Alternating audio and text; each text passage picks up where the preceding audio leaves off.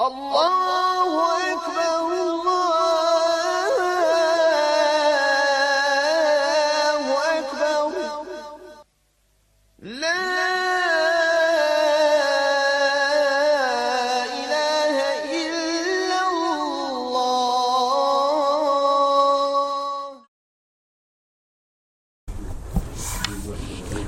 Bismillah, salatu wassalamu ala rasulillahi sallallahu alaihi wasallam. Prošli puta smo počeli govoriti o skrušenosti, jel tako, koja treba da bude prisutna kod kod vjernika, a posebno znači govorili smo o skrušenosti u namazu čovjeka, muslimana. Nastavit ćemo, inša Allah, pa ćemo pokušati večeras to završiti. Inša Allah.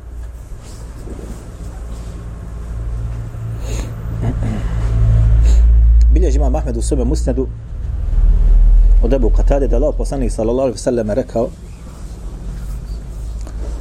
أسوأ الناس سرقة الذي يسرق من صلاته قالوا كيف يسرق من صلاته يا رسول الله قال لا يتم ركوعها ولا سجودها Rekao Allah poslanik sa osalem u hadisu koji bilježi Mahmed sa vidosim lance prenosilaca od Ebu Katade. Kaže, najgori kradljivci jesu oni koji kradu od svoga namaza. Vi znate da u šariatskom pravu propis za onoga ko ukrade jeste ako ukrade preko četvrtine dinara vrijednosti da mu se ruka sječe. Desnica, šaka. Četvrtina dinara, braćo moja draga, nije 40 eura, manje od 40 eura. Dinar jeste novčić zlatni. Zlatni novčić. Njegova četvrtina ne iznosi više od 40 eura, to smo mi računali kada smo bili, između ostaloga, to je bilo o, zadnja godina šarijata kad sam bio, računali smo njegovu vrijednost i e, nije bila više od 40 eura, koliko se ja dobro sjećam. Znači, ukoliko biva krađa veća od četvrtine dinara, sjeća se ruka. Može biti krađa milionima. Može biti krađa u stvari koja je vrijedna toliko pa se ruka sjeća. Kaže Allah poslanik sallallahu alejhi ve sellem najveći i najgori kradivci jesu oni kaže koji kradu od svoga namaza.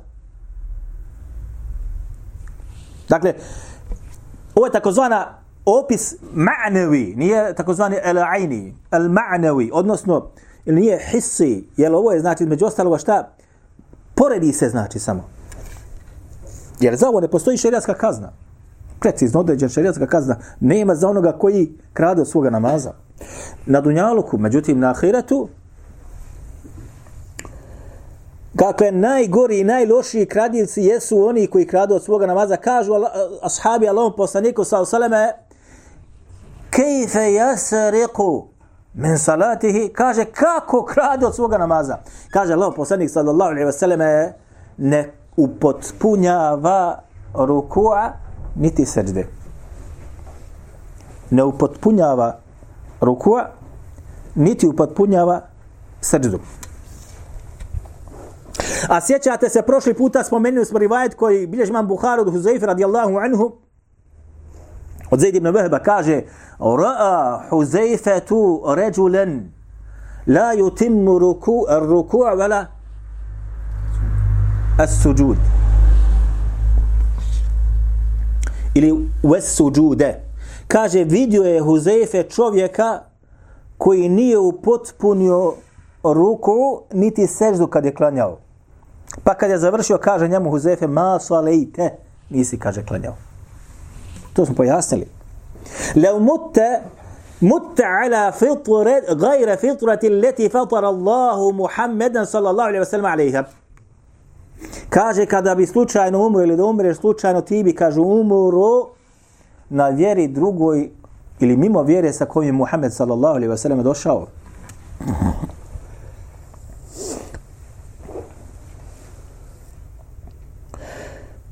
Nema sumnje da je skrušenost, poniznost u namazu jedan od najvažnijih faktora ispravnosti samoga namaza. A sjećate da smo mi po, pojasnili taj izraz el hušuru šta znači kroz ajete i kroz hadise onaj to zbog ovih koji nisu bili prošli puta. Kaže Allah Đelešanu između ostaloga vasta'inu bi sabri was salah wa innaha lakabiratun illa ala al-khashi'in. Kaže potpomozite se kaže sa strpljivošću i sa namazom. Kada da se potpomogne? Vjernik uvijek se potpomaže s ove dvije stvari. Uvijek. Svaka teškoća, kad ga obuzme, s ovim se potpomaže. Kada raspravlja, s ovim se potpomaže. Kada mu tešak problem dođe, s ovim se potpomaže. Zato je pravilo došlo između ostala, kad god ti dođe kakav problem, odmah stanje na namaz. Kako došlo, shodno, shodno praksi poslanika, sallallahu alaihi wa sallam. Wa innaha lakabiratun ila ala al-khashi'in, ali neće to moći učiniti, neće to moći praktikovati, neće to moći posjedovati kod sebe ko osim oni koji su šta ponizni iskušeni. Pa kad treba strpljivost, ljudi se posvađaju. Ružne riječi kažu, suprug, suprug i supruga, supruga i tako dalje. Kad treba neki problem tobuza da se riješi, brzo se donesu određene odluke. I to često puta bude šta? Skupo plaćeno. Dočim Allah Azza wa Jalla ovdje kaže šta? Da kada takve stvari dođu da insan se potpomane sa strpljivošću, se potpomane sa namazom, wa innaha lakabiratun ila ala al-khashin a to neće moći učiniti kabira je veliko to je kaže ogromna stvar ali za oni koji budu imali ove osobine kod sebe nije velika salah hoću Kada Allah Azza wa Jalla govori, braćo, o vjerovjesnicima, opisuje vjerovjesnike, kaže, inom kanu sa'riune fil khairati wa jedu'unana ragaban wa rehaba wa kanu lena khashi'in. Kada opisuje Allah Đelešanu vjerovjesnike, ko su vjerovjesnici, nije rekao poslanike, između ostalog govori su vjerovjesnici, kaže, inom kanu yusari'une fil khairati. Osobina vjerovjesnika, braćo, jesu da su šta oni? Yusari'une fil khairati. Šta je sur'a? Žurba. Sura jeste brz hod, nešto što se brzo kreće. Može trčati bi sura, jemši bi sura, jeđi bi sura. Znači može, ali to je velika brzina, između ostaloga. Innehum kanu yusari'una fil khayrat, kaže vjerovjesnici su bili takvi osobina da su užurbano dobra djela radili i činili. Gdje god stigne, u putu, u hodu, što se kaže, u prolazu dobro djelo se uradi. Ovo je osobina vjerovjesnika. A došlo je u hadisu, Allahu poslanika sa koji Hasan, dobar. Inna ulama warathatu al-anbiya, kaže zaista su učeni ljudi, nasljednici vjerovjesnika. Ovo se braćo izbrisalo, da znate danas. Izbrisalo se danas ovo. Zašto? Jer vjerovjesnici su bili od onih koji su žurno dobra djela radili u svakom koraku. Dočim sve je manje i manje učenih ljudi koji ovu osobinu kod sebe posjeduju. Ovo govorimo učenima. A kamo li onima koji su mimo toga? I kaže, oni su od nas stalno doveli i tražili od nas ragaben ragba jeste želja ili žudnja. Rehebe jeste između ostalog sa strahom. Znači, nas su stalno dobili, molili i od nas tražili sa nadom i sa strahom. Wa kanu lana khashi'in. Kaže Allah Đelešanu i bili su kakvi? Oni koji su jako šta? Ponizni skrušeni A vi znate kada smo govorili šta se Hušur znači, kaže Allah Đelešanu, hašijete nebusaruhum. Kad govori o grešnicima koji će biti u džehennemu, hašijete nebusaruhum, kaže njihovi pogledi toga dana bit će šta oboreni. Hašijete nebusaruhum.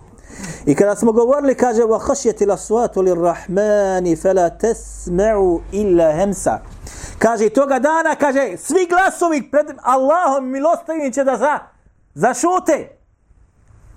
I nećeš, kaže, čuti ila hemsa, osim, kaže, šapat. Obaranje pogleda. Obaranje glasa ili spuštanje glasa. To je sve kušur.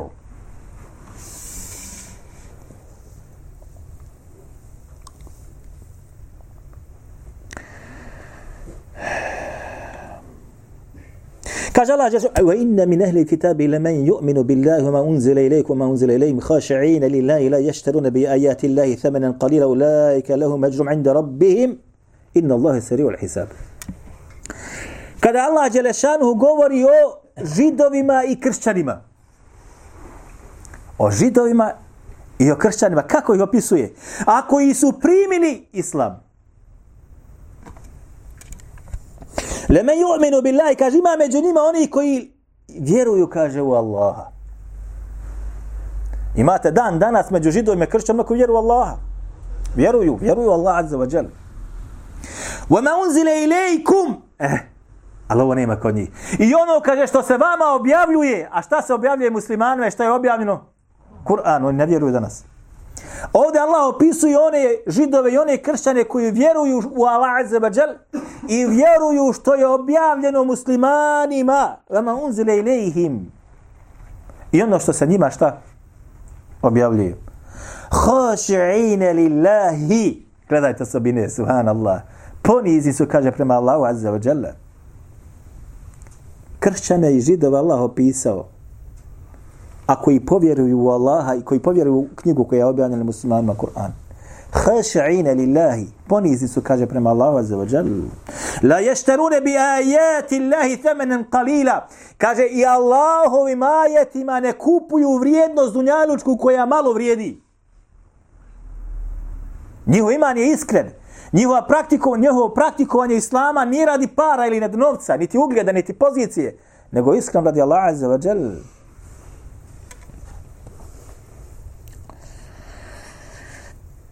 A mnogo muslimana ili većina muslimana danas ove osobine nema. Zašto? Ako se sjećate rivajeta kojeg bilježi među ostalog imamo Ahmed, imamo Termid, njega smo spomenuli, komentarisali smo ga prije. Sad ćemo samo bježno ga spomenuti da toga da dokažemo da većina muslimana ove osobine nema. Ko se od vas može sjetiti? Nagrada ima.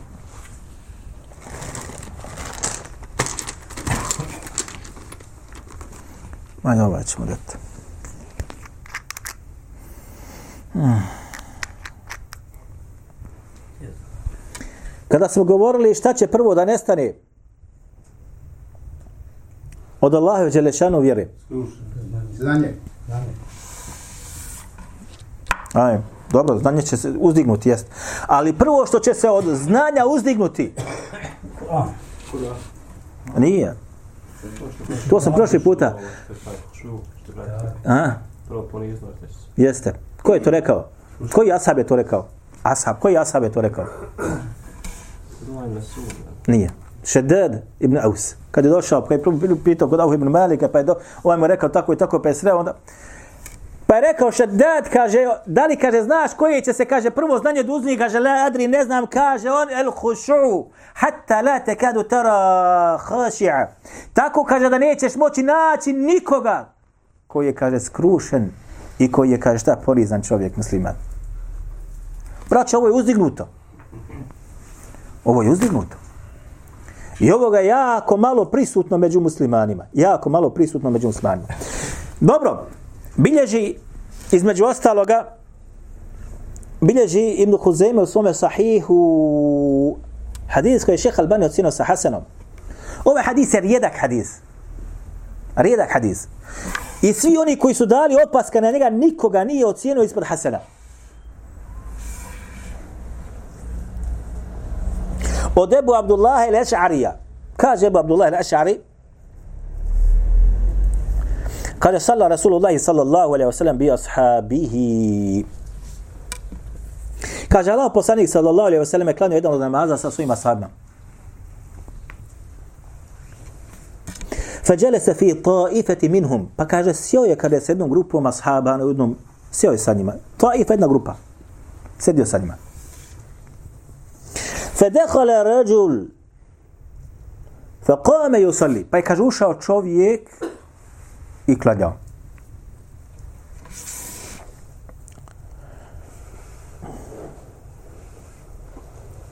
Pa je kaže učinio feraka, pa je učinio, kaže, ruku, va jen kuru uh,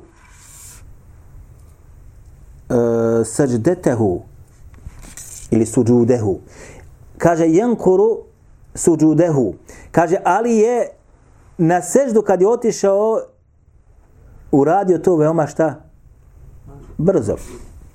Naqaru al-hašab. Naqaru al-hašab. Znate šta, se, šta znači? Naqaru al-hašab. Naqar. Koja je to ptica? Da li znali kod vas? Eto, da ćemo nagledati. Naqaru al-hašab. A? Nije, nije. Detlić. Allahu ekbar. Evo, za tebe. Da te crveni nek budu. Naqaru al-hašab. Jeste, braćo, djetlić. Šta radi djetlić sa drvetom? Kako to radi? Ovako radi. Jel tako? Jel ko vidio to? Što kažu štema? Na karul Hašem. Jenkuru kaže, on je, kaže, to radio, kaže, tako da je, kaže, svoju seždu, znači, radi isto to ko što, ko što recimo, djetlić to radi. Tako radi na seždu. Pa je rekao poslanik, sallallahu alaihi wasallam, e, jeste, kaže, vidli, kaže ovoga.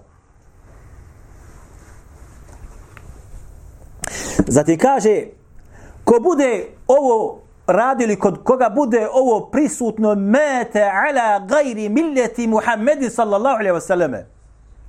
Kaže, ko bude ovako postupao i ko bude ovako, kaže, radio, taj će, kaže, umrijeti. Mete. Ovo je tako koje koje vrijeme? Prošlo vrijeme. Završio je. Ala gajri milleti Muhammedi sallallahu alaihi wasallam kaže taj će kaže umrijeti ili umro je na vjeri mimo vjere Muhammeda sallallahu alaihi selleme. A sjećate se rivajetu kada smo spominjali rivajet od Huzefe, ovaj koji bilježi imam Buhari prethodno, kad je rekao za onog čovjeka, čovjeka ako budeš, kaže, umru, la mutte, mutte ala gajri fitrati leti fatara Allahu Muhammeda sallallahu alaihi wasallam ako kaže budeš umru u tome stanju kaže umrijećeš mimo vjere Muhammeda alaihi sallatu wasallam u rivajetu koji je kod Muhammed ibn Nasra pa ga je pitao koliko dugo ovako kaže klanjaš kaže 20 godina ovako klanjam u rivajetu kod, kod eh, Al-Bayhaqija u Šu'bar imanu 40 godina kaže ovako klanjam iako je ovo upitno zašto ako se ja ne varam eh, uh, Huzeife je, ako se ne varam, umro 36. čini mi se godine po Hidžri, čini mi se, ako se ne varam. Ako neko zna, nek mi onaj... Tako da ovo je veoma upitno, ali ima veze. 20 godina je vjerodostojno. I nema onaj sumnje u to. 20 godina. Zato kaže Allah poslanik sa osalema ovdje, kaže šta? Ko kaže ovako bude postupao i ovako radio i ovako namaz svoj obavljao seždu, ovako činio, umrijet će ili umro je na vjeri koja je mimo oni sa kom je Muhammed sallallahu alaihi sellem došao, znači nije umro braću u islamu. A klanja.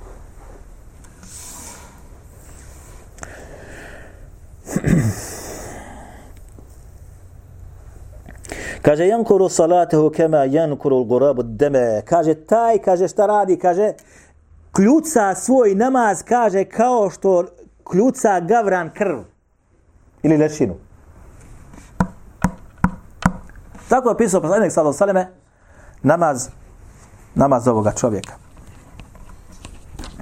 Dakle, nema sumnje da su stvari ove koje govorimo veoma opasne, a malo ljudi o tome razmišlja. Naprotiv, malo se predavanja čuti na ovu tematiku. Nećete naći možda ni dosta literature koja detaljno obrađuje ove stvari. Da se insan malo uozbilji po pitanju namaza kojeg obavlja.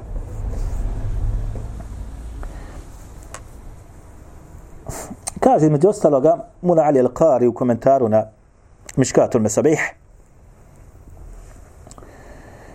Mula Ali Al-Qari jeste hanefijski učenjak, braću. U fiqhu, u hadisu pogotovo. Kaže on između ostaloga govoreći šta je to između ostaloga o hušu kad govori, jer je komentari sad on hadisa koji se nalazi kod mama Termidije, međutim hadis je taj slab. Pa kaže on između ostaloga, hušu biva u vidu, biva glasu ili govoru i biva, kaže, u čitavom tijelu.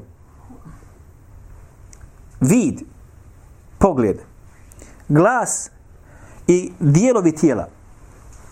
ovo je njegov govor. I ovo između ostaloga pos, onaj, spominje El Mubarek Furi u Tuhfi.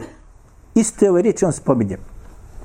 Da je El Hušu, poniznost ili skrušenost biva kod čovjeka prisutna gdje u njegovom pogledu, u njegovom govoru i u njegovim pokretima njegovog tijela. Zatim kaže da je hušu min kemali salati. On kaže, i kaže, skrušenost jeste, kaže, od potpun, potpunjenja ili potpunosti namaza. Od potpunosti namaza. A zatim kaže tahashu'u kada komentariše ovu riječ koja se nalazi kod imama Termidovom hadisu koji je slab. Ovo on kaže ako čovjek ne posjeduje kod sebe ovu vrstu ili osobinu, na njemu je kaže da sebe natjera da bude takav. Da bi kaže makar ličio na one koji posjeduju ovu osobinu. E? Jer skrušenost, braćo, ne možete dobiti preko noći.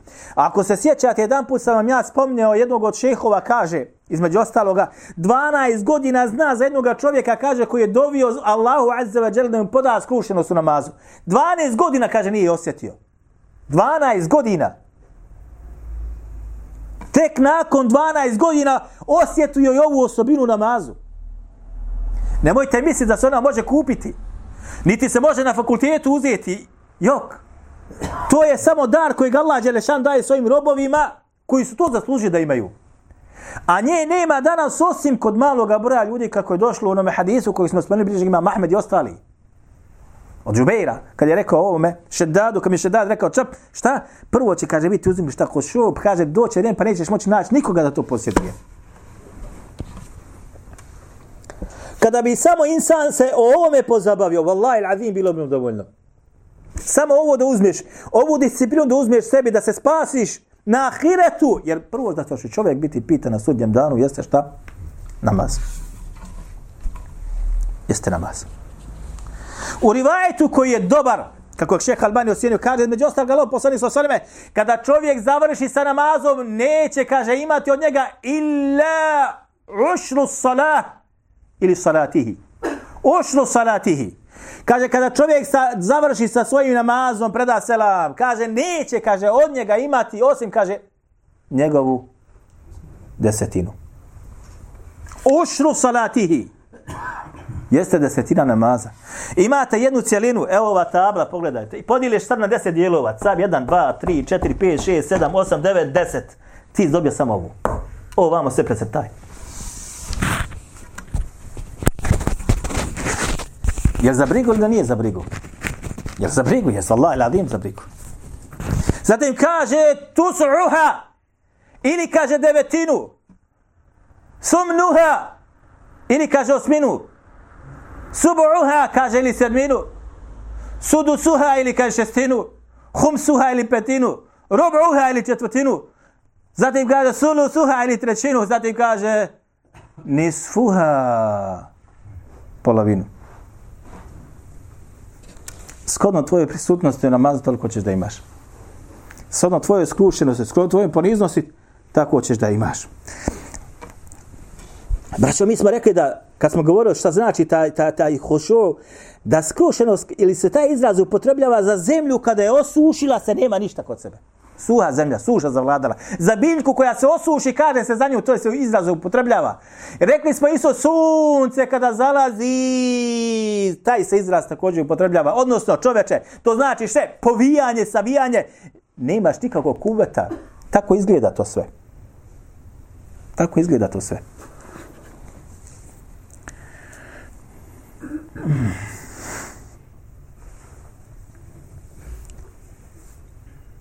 Dakle, kada se vratimo sada na ovu definiciju, između ostaloga, kako su oni to definisali, kaže šta? Hušu se ogleda šta u vidu, ogleda se ili pogledu, ogleda se u glasu i ogleda se između ostaloga šta u čovječijem tijelu, njegovim pokretima i, i načinu kako hoda, načinu kako staji, načinu kako raspravlja, načinu kako govori i tako dalje. Sve to upućuje na stanje insana. A rekli smo, kako kaže Ibn Qamil al-Džazi u prošlom našem druženju u Medari Salikin, da hušu mora biti prvenstveno gdje? U srcu, a zatim se to pokaže na dijelome tijela. Ako se sjećate da smo o tome govorili, da ne bi sad se vratili ponovo nazad. kaže Allah, wa khashyati laswatu li rahman, kaže, glasovi se utišali pred milostivim. Glas se utiša. Hušu. I rekli smo za pogled, rekli smo, eh, pogledajte sada. Pogledajte sada. Kažu islamski učenjaci, kada smo već kod ove meseli, po pitanju glasa. Kažu, od mustehaba ili, ili stvari koje su od poželjnih stvari, jeste da se za imama postavi čovjek koji, kada uči Allahu Đelešanu u knjigu, da ona one koji slušaju kada klanjaju za njega posjeća na skrušenost i poniznost. Se razumjeli? Da se postavlja za imama čovjek koji kada uči Allahovu Đalešanu knjigu, učenje knjige Allahove glas koji dolazi, posjećate na skrušenost. I prisutnost tvoja veća biva šta? U tom namazu. Braćo, ja sam tako mi uzvišeno gospodara i nebesa i zemlje. Klanjao u Egiptu za ljudima teraviju, recimo namaz, ili džumu namaz, da sve što je bilo unutra u džami, izvan džami je plakalo. Allah mi uzvišenog. Jeste ako mi uzvišeno. Ne na jednom mjestu. Zašto? Zato što onaj koji uči, njegov glas je takav, subhanallah i ravim, da te posjeća na, na, na, na, na ono, kad doživljavaš ono što uči, ma nema, tebi je plakat da si, ne znam, željezo. Čak i da nisi na tome stepenu ono što vidiš oko sebe kad sve plače, insan, nema bi da ne plače. Zato kažu, od mustahaba ili pohvaljen rad jeste da se na mjesto za imama dadne čovjek ili postavi čovjek koji kada uči Allahu Đalešanu u knjigu, njegov glas podsjeća čovjeka na skrušenost. Iako ne razumije, ali prefinjen glas. Između ostaloga, šta je nama dokaz tome? Jeste dokaz tome ono što bilježi između ostalog imam Buhari u svome sahihu, kaže Allah poslani sa sallam, lejsa minna men. Da li zna neko od vas ovaj hadis? Miris dobija. Lejsa minna men lem jeteganna bil Kur'an. Nama kaže ne pripada onaj koji ne bude uljepšavao svoj glas kada bude učio Kur'an. Lejsa minna. Ne pripada nama onaj koji ne bude svoj glas uljepšavao kada uči Kur'an. A kako ćeš uljepšavati svoj glas kad te nema na halki Kur'ana, ja rob, kako? Aj, vallaj, kako? Fekri, koliko puta kažeš šta, ne polako, ne ga uljepšaj malo. Je tako ili nije tako? Nemoj brzo. Uljepšaj taj glas. Daj sve od sebe da ga uljepšaš.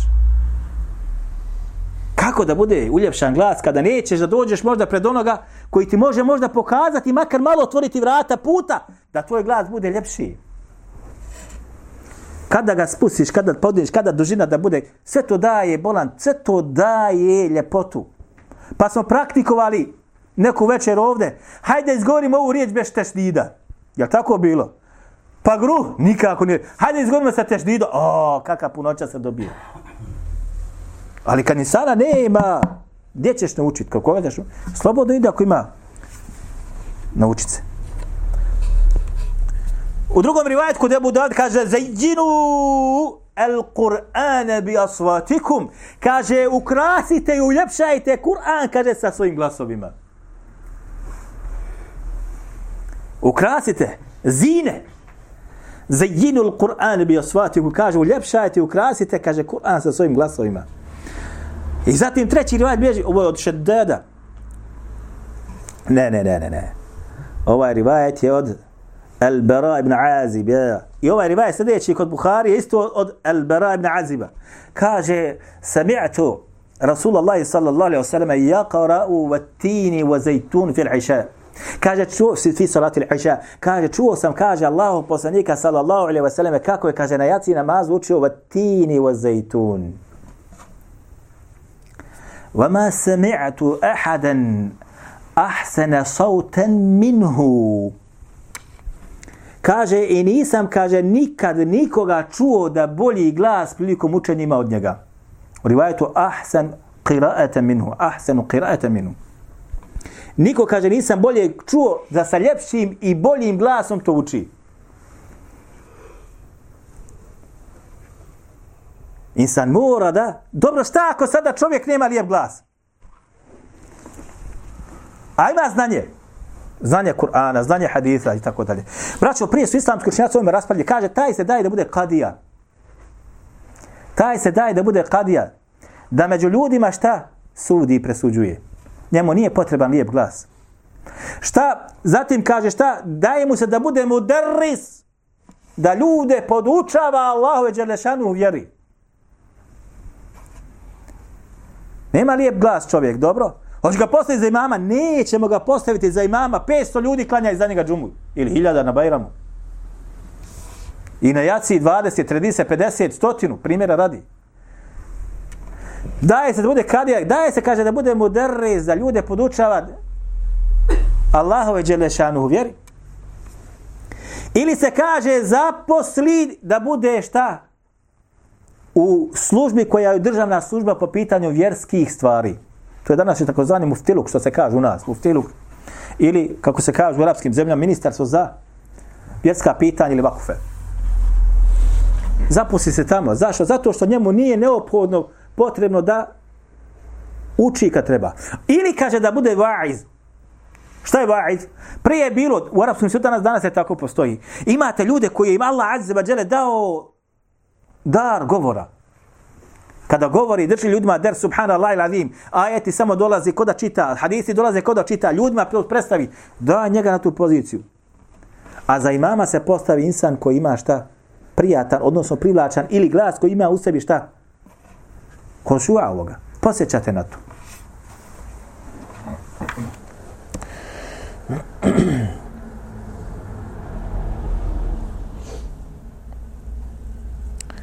Kaže Allah Đelešanuhu, Alam ya'ni lil lillazina amanu an takhsha qulubuhum li dhikrillah. Kaže Allah Azza wa Jal, zar nije konačno došlo vrijeme za one koje vjeruju an takhsha qulubuhum li dhikrillah? Da kaže njihova kada srca budu šta? Puna poniznosti. Kada se Allah Đelešanu spominje.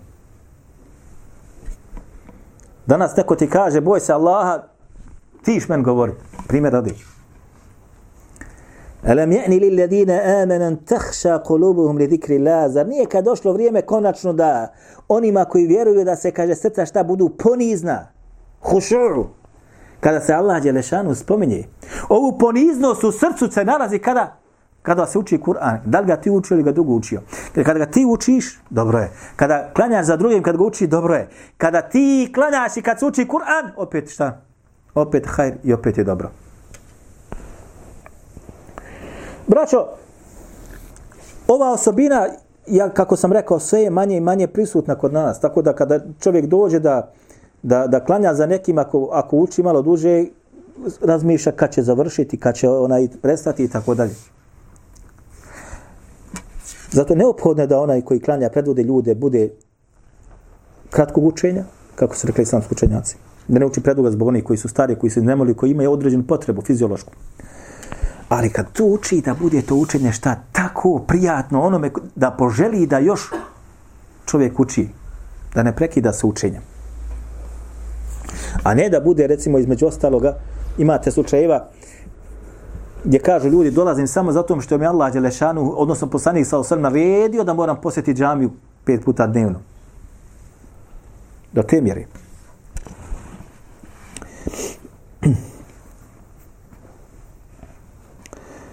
Braćo, Allah poslanik sallallahu alejhi ve između ostalog rekao kako bilježi El-Uqayli u svom djelu Du'afa'ul Kabir. Sa je dosim lancem prenosilaca, kako je šeha Albani to ocjeni, između ostali i ostalog. Ali ovaj rivajet sam uzeo iz uh, Du'afa'ul Kabira zato što je on jako čist. Da je u poslanik sallallahu alejhi rekao između ostalog kaže Ju'ilat qurratu 'aini fi salat. Kaže, da to mi je i učinjeno mi kaže da sreća koju ja doživljavam i radost moja koju doživljavam bude mi šta? U namazu. Radost da bude da je doživi Allah, gdje Allah poslani sa svema, doživljavao gdje? U namazu. A pogledajte stanja danas da primjera radi, ja sad ne bih rekao koliko procenata, ali većina muslimana neće da klanja. Neće. Mnogi njih priznaju to, kaže, jeste obaveza, ali A zadovoljstvo, sreća i radost poslanika sallallahu alejhi ve selleme bila gdje? bilo u namazu. Zato sve ovo, kako vidite, sve se nekako naopako okrenulo i sve ide ka nekom, nekom, nekom provali i sve nekako se nizbrdo koruta.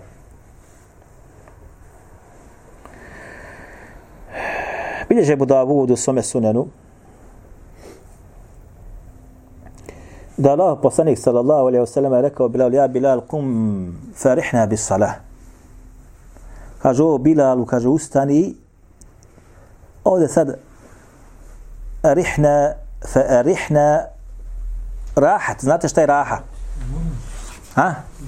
Odmor, daj da budemo rahat. Kaže, gdje je Bilalu, kaže, odnosno prouči kamet, da se kaže odmorimo uz namaz. I odmor nas kaže sa namazom. Dole drugom rivajetu koji također kod Abu Davuda, oba, dvojica, oba dva rivajeta su vjerodostojna, kaže eqimi salate erihna biha. Kaže Allah poslanik sa salam Bilalu. Kaže pruči kamet daj pruči kamet. Kaže da se odmorimo uz namaz. A gdje ćete danas ovo naći? Kod nas braćo draga kod nas.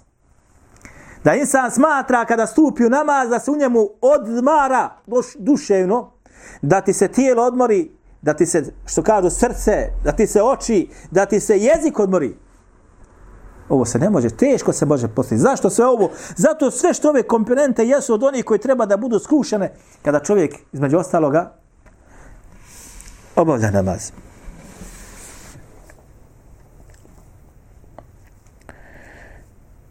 Između ostaloga, imate nekoliko rivajeta koji govore o tome gdje treba da čovjekov pogled bude uprt dok obavlja namaz. Većina njih su, ili gotovo svi su slabi. Jedino što je došlo vjerodostojno jeste od Mohamed ibn Sirina. Mohamed ibn Sirin.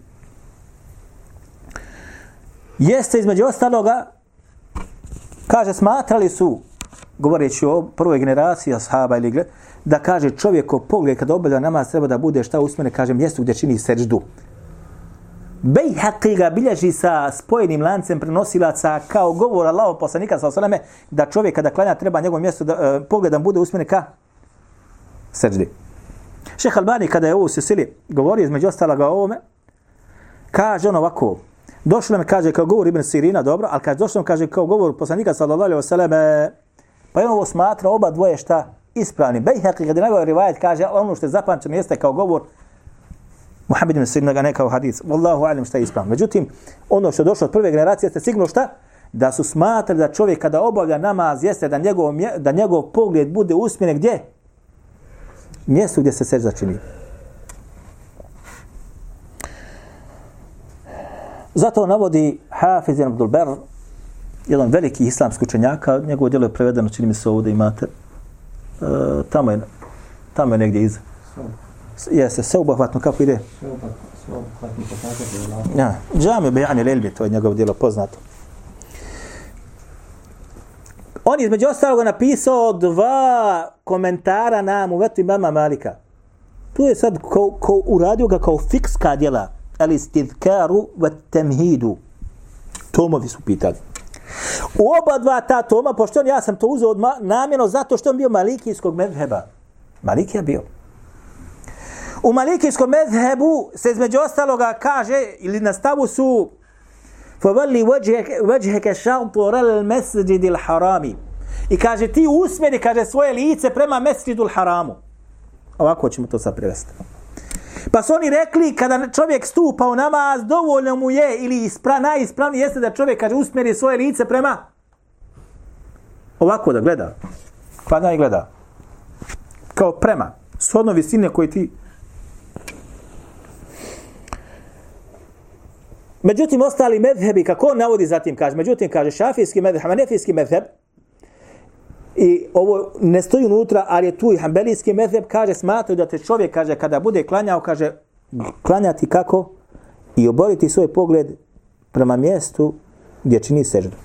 Kaže, Al-Haddad kaže, ovo između ostalog nasul men, mensuh, kaže, džumhur, džumhur al-ulema, On umro u trećem hiđarskom stoljeću kada je napisao ovu knjigu. Među ostalo kaže šta? Kaže većina islamskih učenjaka do tog vremena smatraju kaže da čovjek mora oboriti svoj pogled na mjesto gdje čini seđdu. A zatim kaže a gledat će kaže uspravno ili pogledom naprijed ako bude klanjao kad je u mesjidul haramu. Kada će kaže kada je bolje da gleda u Kaabu nego gleda u mjesto u gdje spušta svoje čelo. Jeste razumjeli? Ovaj fark, kako kažu. Ha? Dakle, zato možda kod Maliki je došlo, znači šta, da će gledati u Kaabu, odnosno kad budeš na tom mjestu ili predjelu, gledat ćeš u smjeru, odnosno gledat ćeš samo Kaabu, jer to je bolje, kako oni kažu, nego da, gleda, da gledaš, znači, ispred sebe, na mjestu gdje čini, da spušta srdu, dočim, mimo toga šta, većina, kaže islamskih učenjaka, smatra da će da čovjek kada obavlja namaz svoj pogled usmjeriti ka mjestu gdje čini seždu. Ako se ne varam, zatim je naveo govor od Ebu Lejde, ako se ne varam, a mislim da jest, kaže da on smatrao šta? Da čovjek kada e, klanja u stojećem položaju, kaže gledat će na mjesto gdje spušta svoju seždu, kada kaže bude na ruku, gledat će, kaže, nožne prste, kada kaže bude činio seždu, gledat će, kaže, vrh svoga nosa, a kad kaže bude činio na e, tešehud, tešehut, kaže gledat će u svoje krilo. Ovo je govor njegov. A zatim kaže Abdul Ber, bio Malikija, A kaže ono što je najbliže, kaže, skrušenosti, jeste da čovjek, kaže, gleda u mjesto gdje čini seždu. Malikija bio medhebu. Odnosno, gdje, znači, Malikija smatrao da gleda, gleda ispred sebe. A? Dočim šta? Opet kaže, ali kaže, skrušenije, poniznije jeste i bolje da čovjek šta, kada obavlja, kaže, namaz, gleda ispred, odnosno tamo gdje spušta svoje čelo. Sve ću zaključiti. Između ostalog, vi znate da je Muhammed bin Hasan al-Shaybani, učenik Ebu Hanife, prenio mu vatlu od, ibna, od, od imama Malika. To je zove se rivajet Muhammed bin Hasan al-Shaybani. I sada kad imate tamo u prvom tomu, kada govori o mjestu, odnosno o načinu, odnosno o vezanju ruku u namazu, pogledu o vezanju ruku u namazu, kada je naveo taj hadith, između ostalog on kaže dole, to je poznato njegovo djelo zbog opaski koji uvijek stavlja ispod hadisa dole, kaže on između ostaloga gdje se veže ruke, kako se veže, šta ja znam, zatim kaže šta? A kaže, gledat će u namazu u mjesto gdje se čini i sežda, kaže, i ovo je, kaže, stavi ili govor ili medheb Ebu Hanife. Muhammed bin Hasan Šebani je učenik Ebu Hanife. Najbolje pozna njegovu praksu, zato kaže, i ovo je, kaže, šta? Stavi i medheb Ebu Hanife. E sad, kad ovo stavite u prevod, kad pogledate gdje ljudi danas kod nas gledaju i u šta gledaju i gdje imami gledaju, vidite, braćo, da je to sve nekako šta? Da li zbog neznanja?